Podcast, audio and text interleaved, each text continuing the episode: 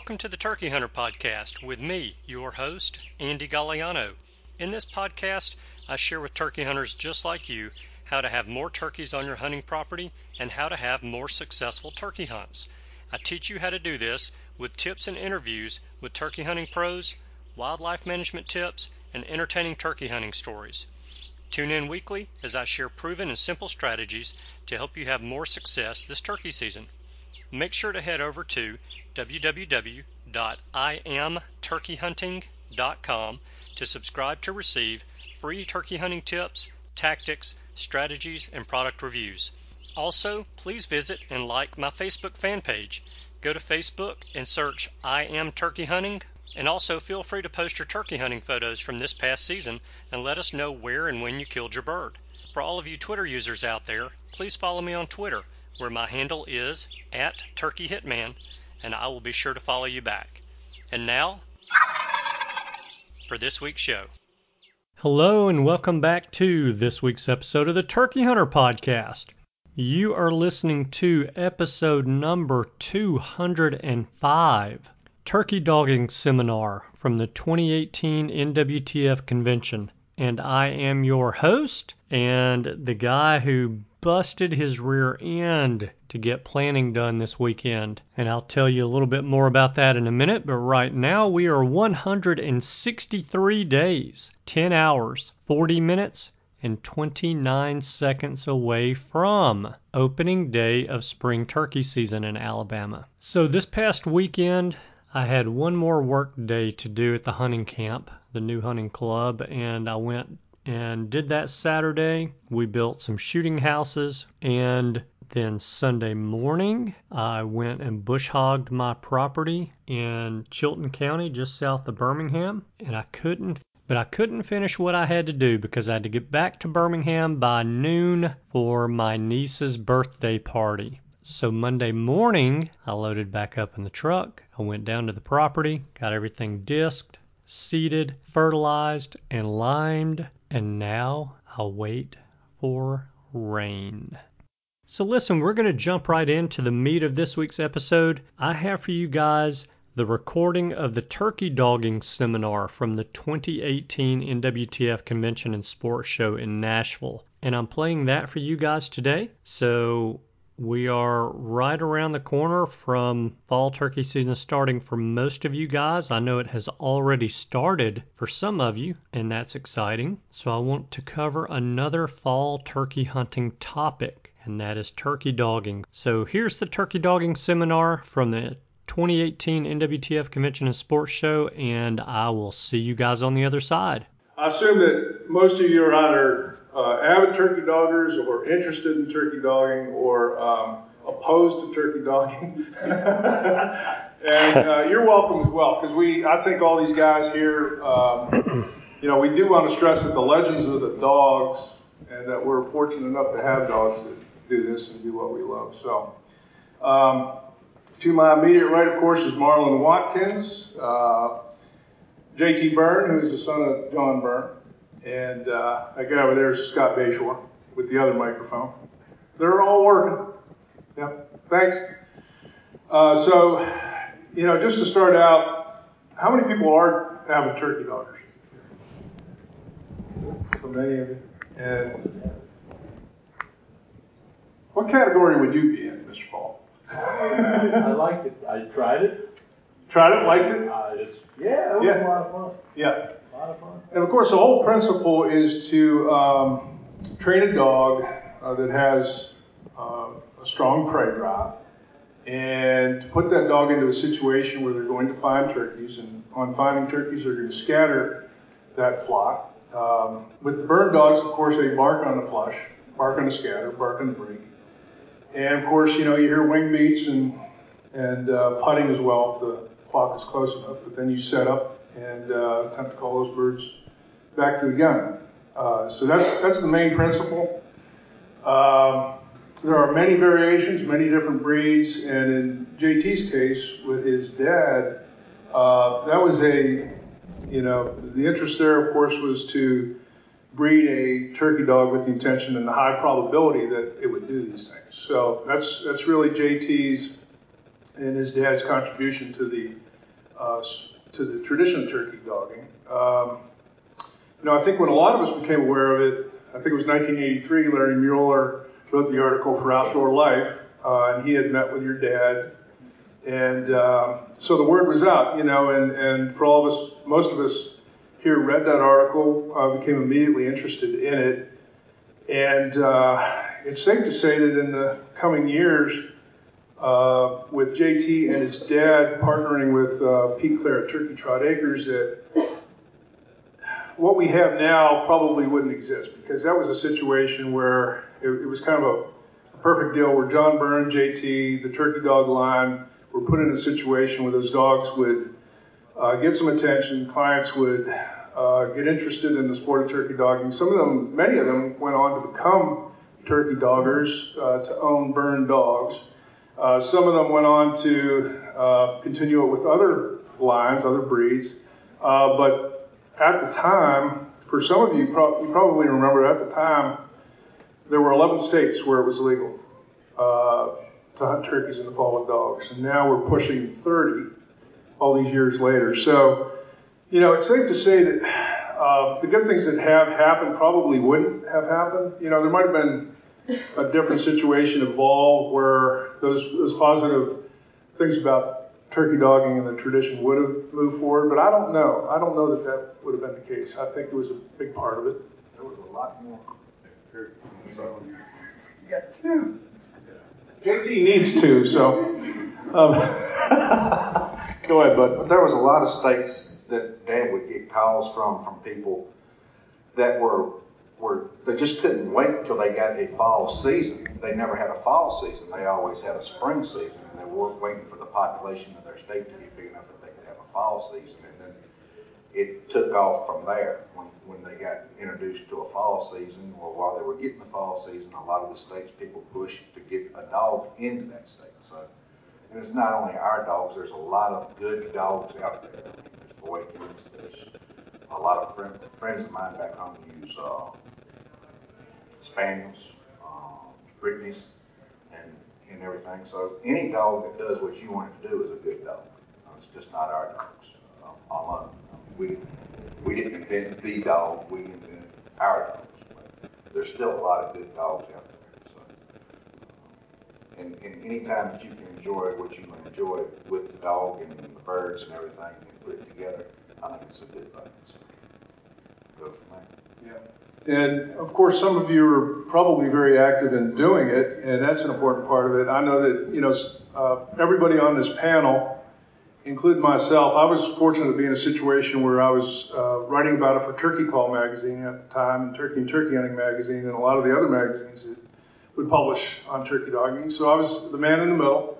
I was able to kind of get the word out. I did it. I then began to do it myself uh, with my uh, English setters. I was fortunate to have several dogs that JT's dad would have described as renegade English setters. They ran big. Uh, they barked on the scatter. They did not hold point, and of course, I was not disappointed in that. Uh, I love upland bird hunting with dogs that do point, but I also like turkey dogging with, you know, a pointing breed that actually scatters flocks. So, uh, but that was just a byproduct of hunting with JT, his dad, and Pete Claren, and eventually Marlon and Scott. So I kind of came at it from a little bit of a different direction, but it's directly related to what what was evolving at the time. Now, just to back up a little bit, uh, for those of you who uh, appreciate and read turkey hunting literature, you'll know that the, the first three books uh, published, the uh, McIlhenny Jordan book and the uh, the two subsequent books, uh, the Simon Everett and the Henry Davis book, all include turkey dogging. So, um, you know, there's sort of two views uh, nowadays. Some people think it's a recent phenomenon and this is kind of a modern deal, but uh, turkey hunting literature has plenty of it, either chapters or entire books. As in the case of the uh, Simon Everett book, the entire book is dedicated to it. Went, it went back into the early 1900s. Yeah. In the state of Virginia. Um, Virginia is kind of down along the coastal from, say, Appomattox east is very flat. And they had great, big, huge white oak groves back then. And there were families that developed dogs and they wouldn't let the dogs get out of the family.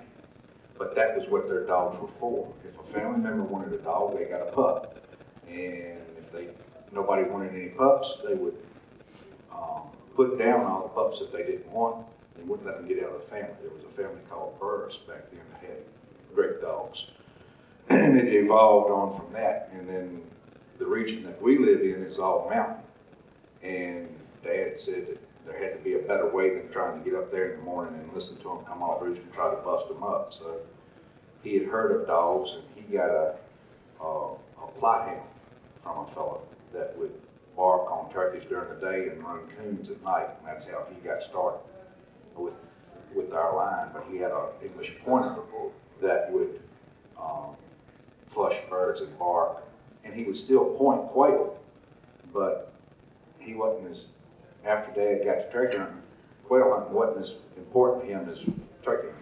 So it went from there. That's more. It, it's not a new thing. It's it was it was way back into the late 1800s, early 1900s that they were doing it. And the most important thing, you know, as we uh, just mentioned, is I think, as JT saying, it wasn't new, but I think at the time with just 11 states uh, legalizing turkey dogging, it was probably in jeopardy of maybe passing on as a tradition. I mean, the Virginias were strong.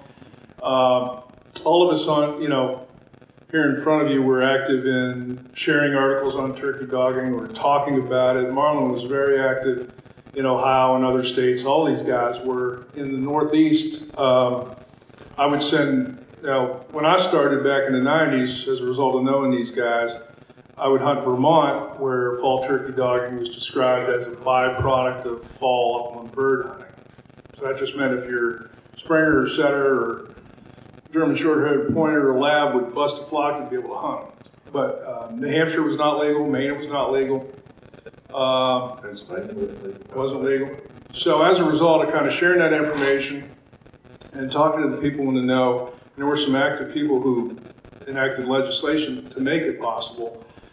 Uh, during that period of time, between those 11 states and pushing 30 now, Maine, New Hampshire, Vermont, New York, Pennsylvania, Ohio, uh, Kentucky, of course, is uh, it's now legal to turkey dog, and then 30 other states, you know, or almost 30. I think it's 29 last count.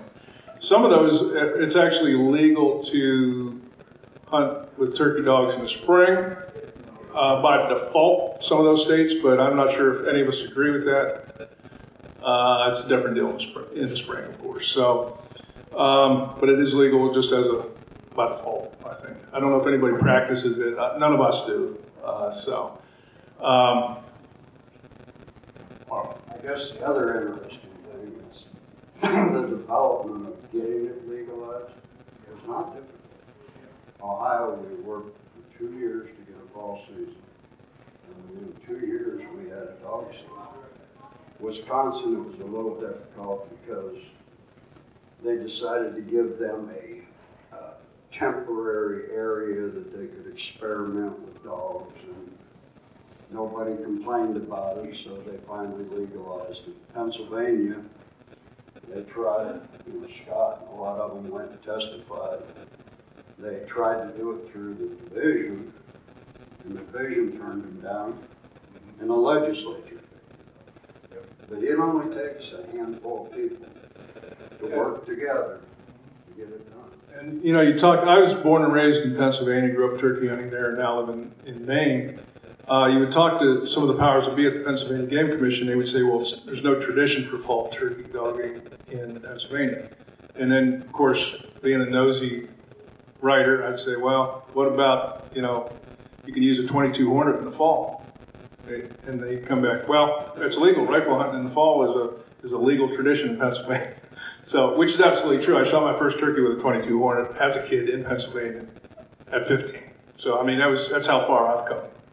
Um, hunting those ridges, but um, you know, so to Marlon's point, everybody else's, uh, you sort of have to, we sort of have to be vigilant with it. Marlon made a point that it's, it was not that hard to enact legislation. The numbers of participation, I think this is part of the problem or the challenge, is that the people who are fall turkey doggers love it, are passionate about it, would prefer to do it over anything else.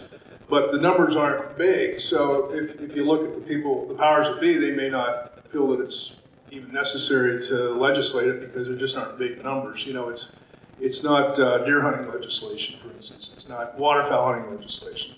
It's not spring turkey hunting legislation. So it's it's uh, it's uh, you know we love it. Those of us who do it. So.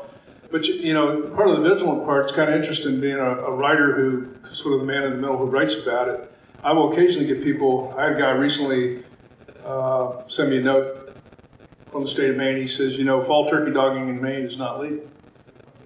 I said, well, it's been legal since the fall of 2007. He said, no, I asked the warden. He said it wasn't legal.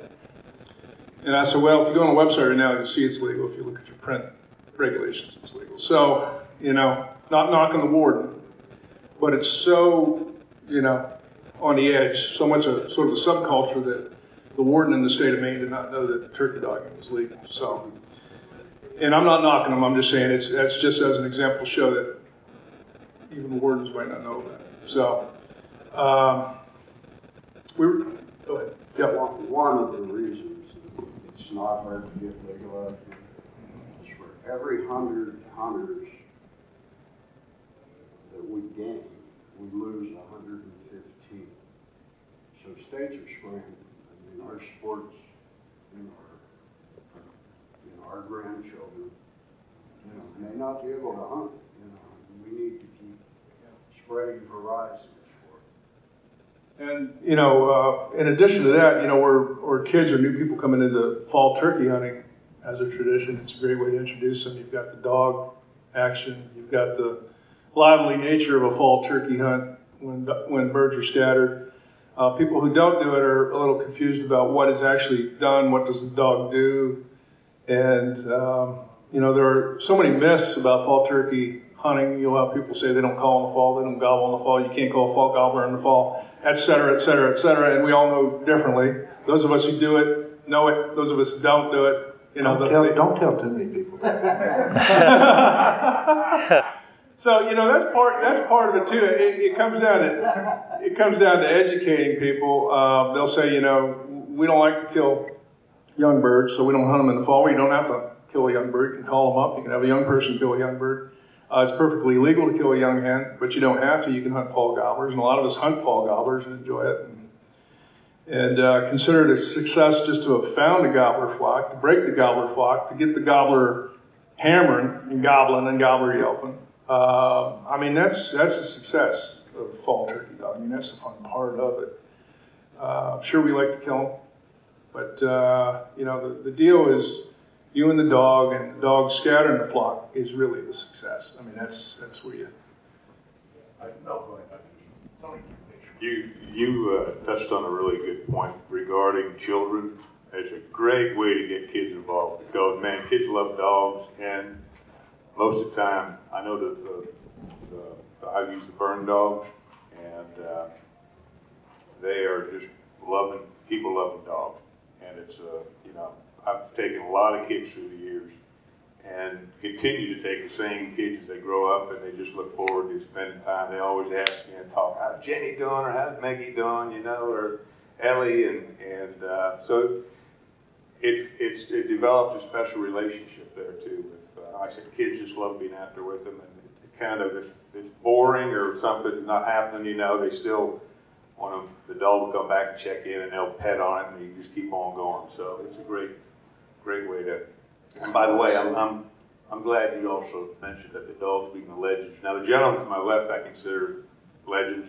My dogs, my dogs are the legends as far as I'm concerned. My Jenny, Maggie, Ellie, uh, you know, they're all very dear to me, and uh, they're the ones I just simply am the handler. I'm just out there letting them do what what uh, Mr. John and JT have bred into these dogs, and I'm just fortunate to have them and uh, spend time with them. I think we need to move this a little bit different tone too. Some Where, where do you want to go? I think we need to talk and discuss on what the birds are doing now versus what the book said they used to do. Oh, well, that's fascinating. You know, uh, just from my point of view, and then we'll go to yours. As a writer, I grew up in Pennsylvania, and until the year 2000, there were more fall turkey hunters than spring turkey hunters. I grew up in a situation where they legalized spring in, in 1968 when my dad started. He was a fall turkey hunter, and he used to say, you know, it feels like I'm breaking the law out there, Steve. You know, uh, I first turkey hunted in the fall in 1971, and at age 12, and I was a fall turkey hunter. Uh, but then I started a spring turkey hunt. Uh, Pennsylvania has kind of come in a situation where I would say that Pennsylvania fall turkey hunters probably had an edge because fall was considered superior to spring. Spring was like that old adage that it was cheating. You saw this, you know, in Henry Davis's book. I mean, it was unfair in the spring to to call a gobbler, a lovesick gobbler. So, um, but the rest of the country is is really not the Virginias, not Pennsylvania, not some of these areas, not you know some of the other areas of the country but there are all sorts of um, myths about fall turkey hunting and dogging. So when I was starting out writing for Turkey Call, uh, Gene Smith, the great first editor of Turkey Call, he understood it. He was a fall turkey hunter. He was a turkey hunter, very passionate, great writer, editor. Uh, but some of the other magazines, when I'd start talking about scattering birds, you know, calling up gobblers, some of those editors were like, no, this is not what I've heard. This is not what I've read. Yep, they they were more in in a lot of the states that started spring turkey hunting first.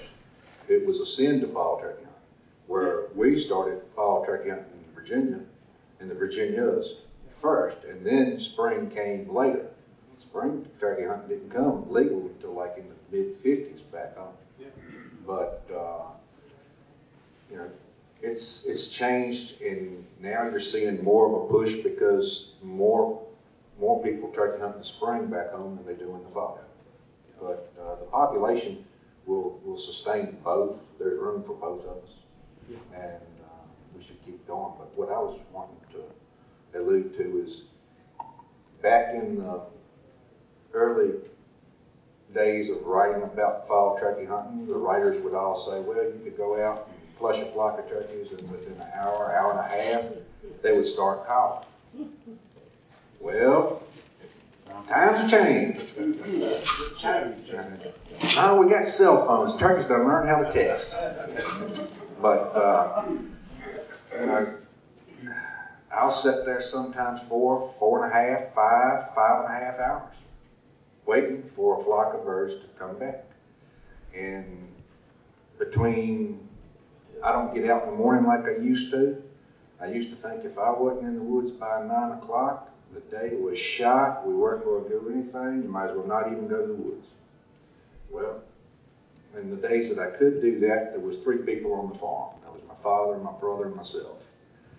And I would get up and feed my two herds of cows, and then I had the rest of the day off. I'd go do what I wanted in December. So they would take care of theirs, and we'd go on. But after losing my brother and my father, I've got to stay there and take me till 10, 10 30 sometimes to get the cows fed. Depending on where we're going to hunt, it might be an hour's drive time or 15 minute drive time. So we're not getting the birds busted before they feed anymore. So they're not as in, in a bigger hurry to get back together if they've got full crops. And you know, there's there's several other things. You've got the coyotes as you it. You've got more roaming house dogs. the population sprawls out and subdivisions come in.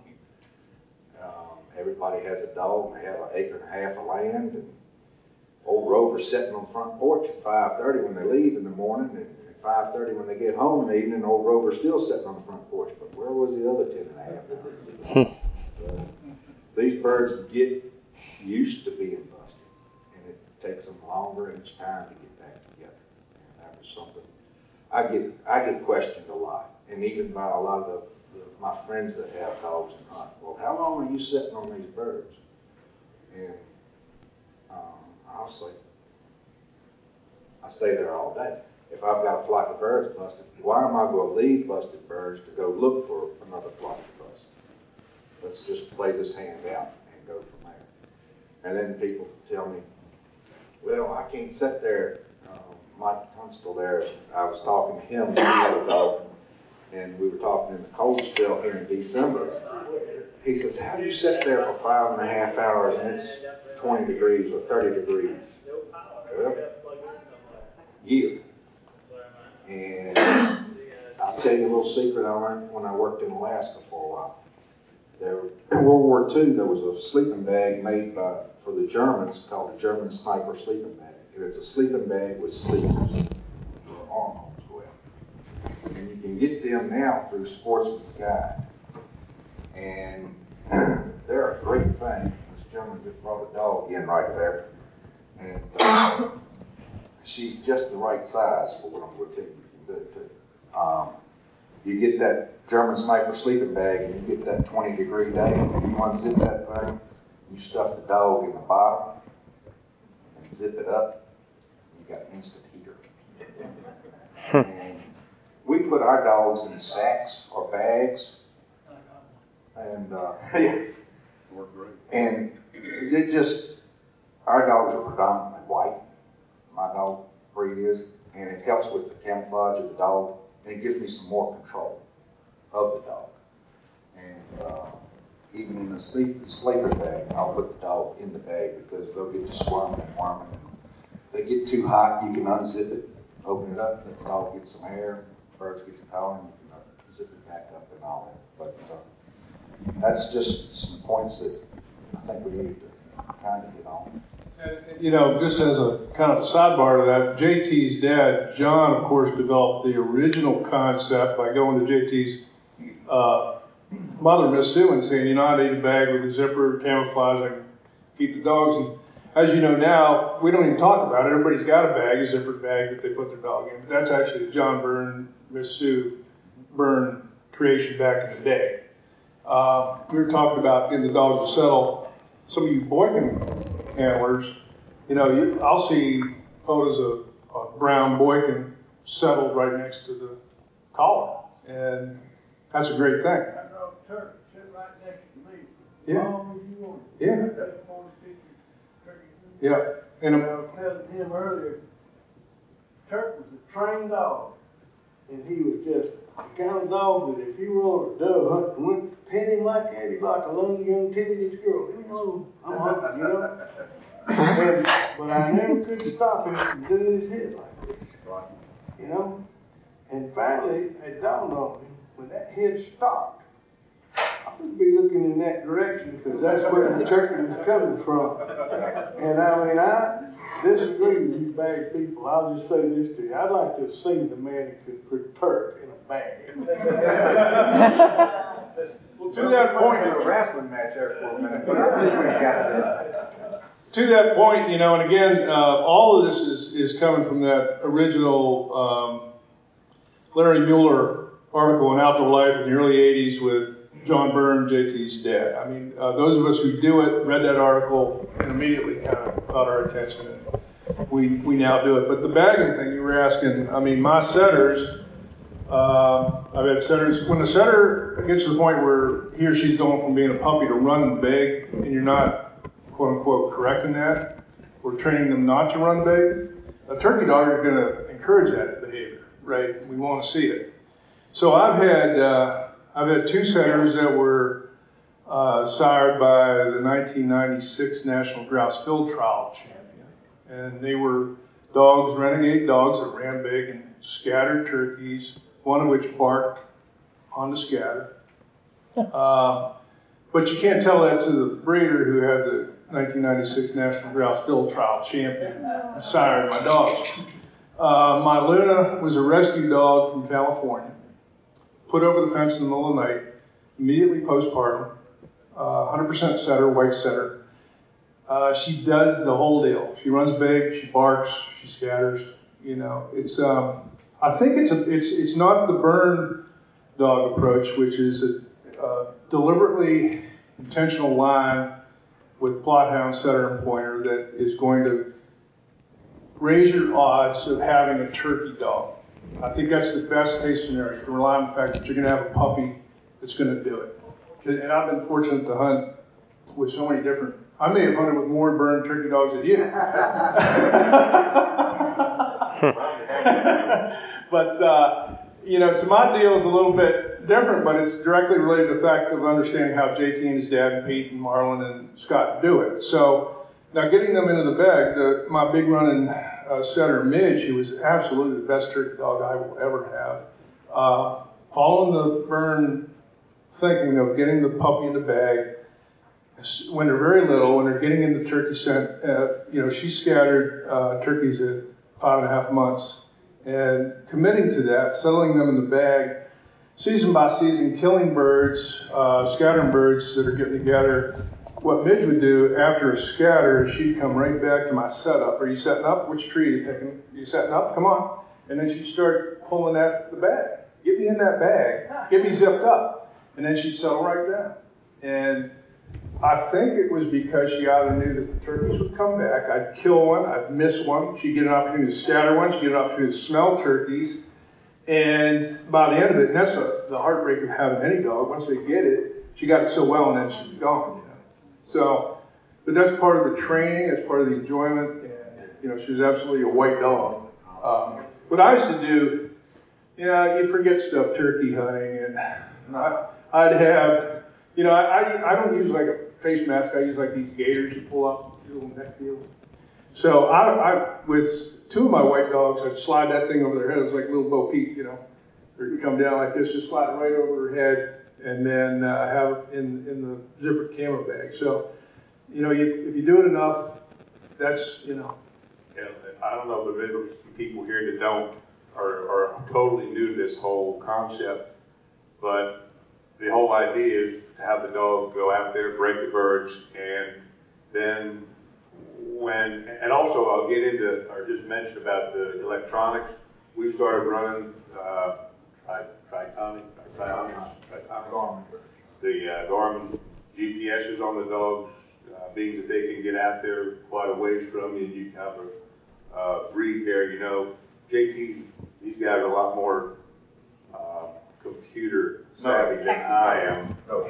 I, I just like the fact that I can look. I can look at my reader, my map, or whatever you call it. You hold in your hand, you pull it up, and I. It'll say Jennings or Meg is 300 yards northeast, and it kind of gives me a little bit of peace of mind. Number one, but also uh, they can they can pull it. And I always my dogs probably don't go out quite as far as a lot of guys. A lot of places I hunt. Uh, or you know, you may have 150 acres here, 250 acres there, what have you. And I've always kind of kept them a little tighter, I guess, to time with me. I know JT dogs run pretty big. So in that case, it really comes in handy. He can pull the screen up, look at the screen, and you can look on that screen and see if that dog starts doing figure eights or circles or something. And, and if you couldn't hear the dog barking, you know that that dog, by looking at that screen, had busted turkeys at that spot. I can So- hear them, I just, my hearing's got to where I can't pinpoint. Mm-hmm. And the GPS will let you, The GPS will let you pinpoint so much better than what you used to could do. And we'll, and before that, we just ask guests, take off in the direction that the dogs were barking, the turkeys come flying over from. And it's very important that you get as close to the original flush site as you can get. I mean, I like, especially on longbeards. You can be off on longbeards 50 feet and they'll walk by you and won't pay any attention to you. They'll just do a, do a, what I call a walk by, whack, whack, whack. I'm going this way. And if you're over there where that happened at, then they'll stop and they'll come in, you know, you'll be fine, but you're not, well, a lot of the times you won't get him to come that extra 50 feet that you need to get the shot. But, um, GPS, like a friend of mine that bear hunts says, I wouldn't recommend it, but I wouldn't go to the woods without it. It's like MasterCard. it's, it's the greatest thing that's come along in a long ways, a long time from that. So, and it's a peace of mind too. I had a dog one time that she was about a 500 yard at a cast, and we were hunting a piece of property, and there was a train track went through it, and I heard the train whistle blowing, and it was the first year we ran GPS. And Bill, she would take off and go, and I wouldn't know where she was. And I heard that train, and I looked down on the GPS, and lo and behold, she's across the railroad track. And I started calling for her, and the train was coming, and she wasn't turning. So I just quit calling for her. Well, the train come and I watched on GPS and the whole time that train was going by, she was doing a hundred yard pace up and down the track, trying to figure, to get back over to me. As soon as the train went by, she came. So, uh, they'll help you in instances like that because you're wondering, well, where's your dog? So you, you're calling and go from there. The only thing I was gonna add is we've coined that a computer break. You can read it like a signature on that map. You see them going in, breaking the birds, taking a little group this way, coming back, taking them that way, coming back. It's neat as that. So, and at any time, if any of you all have any questions in the audience, please feel free to stop us and ask, and we'll, we'll try to answer them as best we can. What are the different dog breeds that we have, whether they're droppers, you know, pointer setter, fly down, pointer setter variations, or, or just straight up Boykins? Boytails. Of course, the Boykin, the original, was one of the original turkey dogs, bred in the Carolinas, where you cannot haul turkey Not anymore. hunt anymore. That's one of the ironies of modern life, right? But I mean, that, that was a, an original turkey dog bred for My that. mother, turkey hunter, my mother, she was the mother of the first boy cub. Okay, yeah. Um, any other breeds? You know, I had a short hair. Yeah. Yeah. I had a short hair who was turkey dog too. And I think It was that, like holding a bobcat in the bag. well, some, I mean, She never started because she was four years old, so she wasn't puppy trained.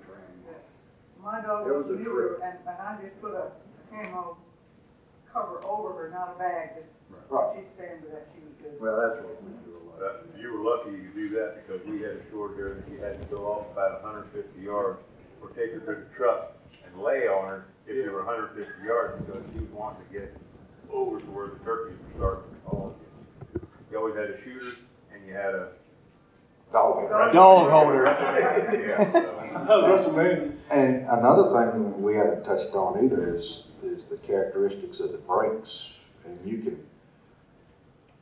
I know with some of my dogs, I've, I've accused them wrong and then have to apologize to them. When we'd be hunting, we get into a flock of longbeards and a longbeard hates to fly. He absolutely hates to fly. So you think that you looking at the dogs running and running and running and running, you're going, my God, that dog's running a darn deer.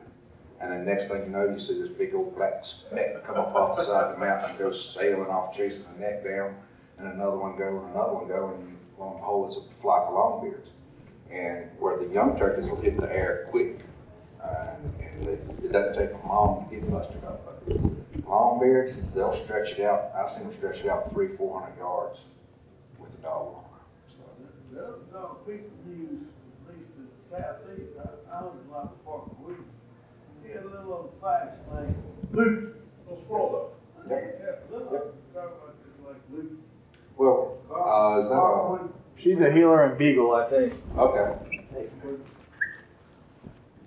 Back home, there's a lot of boys that use cow dogs. Their cow dogs flush turkeys. Barker was a pretty serious turkey hunter. And, uh, he was a founding member of the North Carolina Turkey Hunting Association.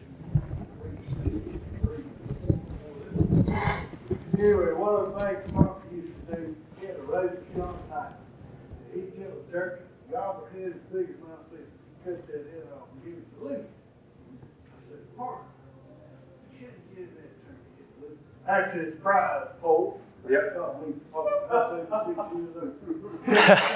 He said, watch it, the last thing eat. That was a true thing. And we, we, we encourage people when they ask what they need to do with the dog. Um, I tell people all the time, if you want to be positive and for reinforcement, is we open up and get the lungs and the liver and the gizzard and that sort of stuff and the heart and feed it to the young dog because it's this reward. And then they'll they'll realize more and more and more it's positive reinforcement. They're part of the hunt. They're part. They're getting part of the reward. Your dad used to talk about a, a wolf masticating the food Right. and giving it to the pups. Right. Yeah. Yeah. Uh, we start with the pups at, at three three weeks old. We start the first solid food they get. It comes off of our fingers.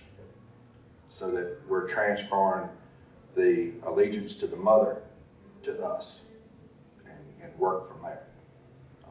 I got to hear about the blue heeler beagle. So you're you're a you're a fall turkey hunter, I imagine, who wanted to do the fall turkey dog and found a dog that would do it. Yeah. Couldn't live without it. she hasn't done much turkey hunting with me yet, but I uh, she's a service dog. Okay. So uh, I I got her initially to be a shed dog actually, and uh, she she's done pretty good with that. Hasn't drug anything giant back to me yet, but uh, Dad does pretty good with the eyes on the old sheds. Um, but she, I haven't hunted over her yet, but I have scattered turkeys and called them back with her just sitting with me while I was scouting, like bow hunting and stuff like that. And uh, man, I grew up bunny hunting and training bunny dogs, and uh, the turkey thing has always intrigued me. I've tried it scattering.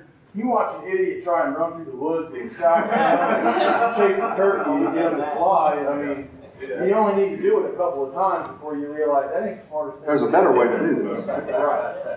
And uh, it's fun to see. I, I think. Uh, I think with the TV and just the just how the entire hunting thing has gone in the last several years, it's uh, turkey hunting is even the spring hunt, but uh, the fall hunt even more.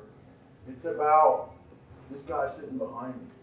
It's about that little boy that, that hasn't gone before, and you can go out and have a great time turkey hunting, not see a single turkey, not hear a turkey, just the preparation, getting that dog. Hey, Charlie, get that bag out of the truck. Oh, get.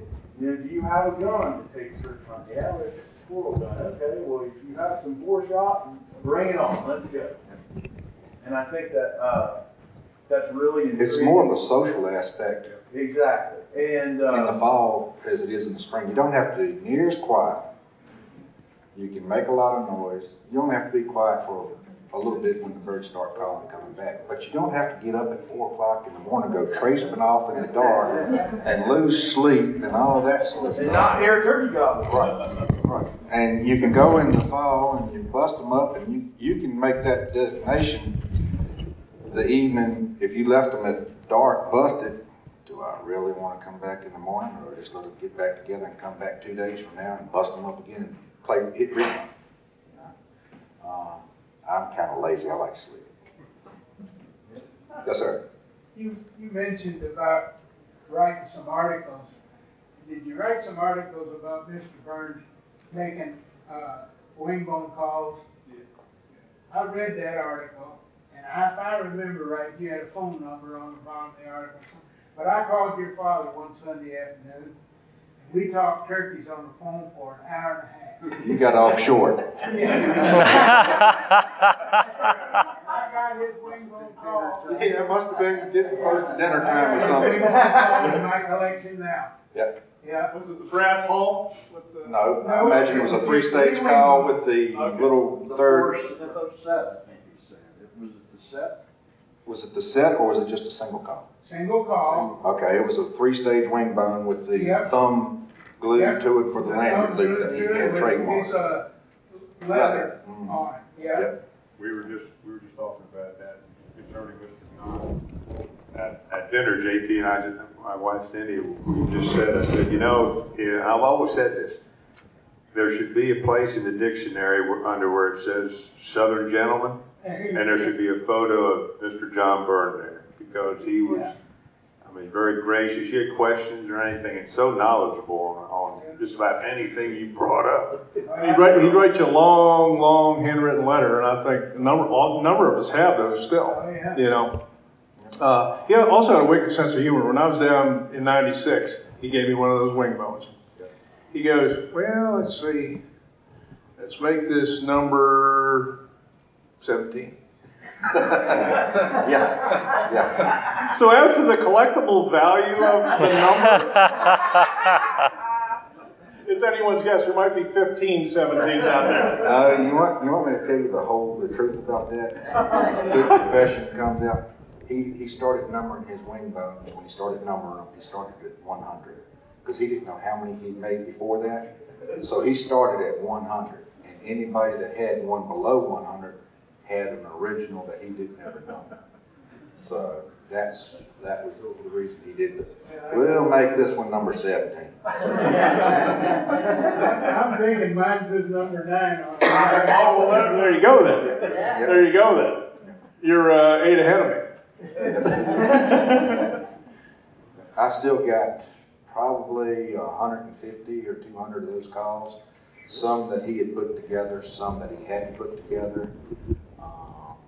Um, some, uh, most of them weren't signed, but he just had them there in a little uh, Tupperware box. He had two boxes of them that he was working on. Well, An hour and a half telephone conversation made that call a little more special. yeah. Oh, you were lucky you got away under an hour and a half. I can tell you. So, any questions for these guys that we haven't mentioned or gotten to yet? Fall hunting, do you hunt different areas, trying to bust up the long beards as opposed to? No, I, the, longbeards will stay right along in behind the flock of young birds, and you just and feeding because they're feeding on the same thing, and you're just hoping that you don't hit the young birds before you hit the longbeards.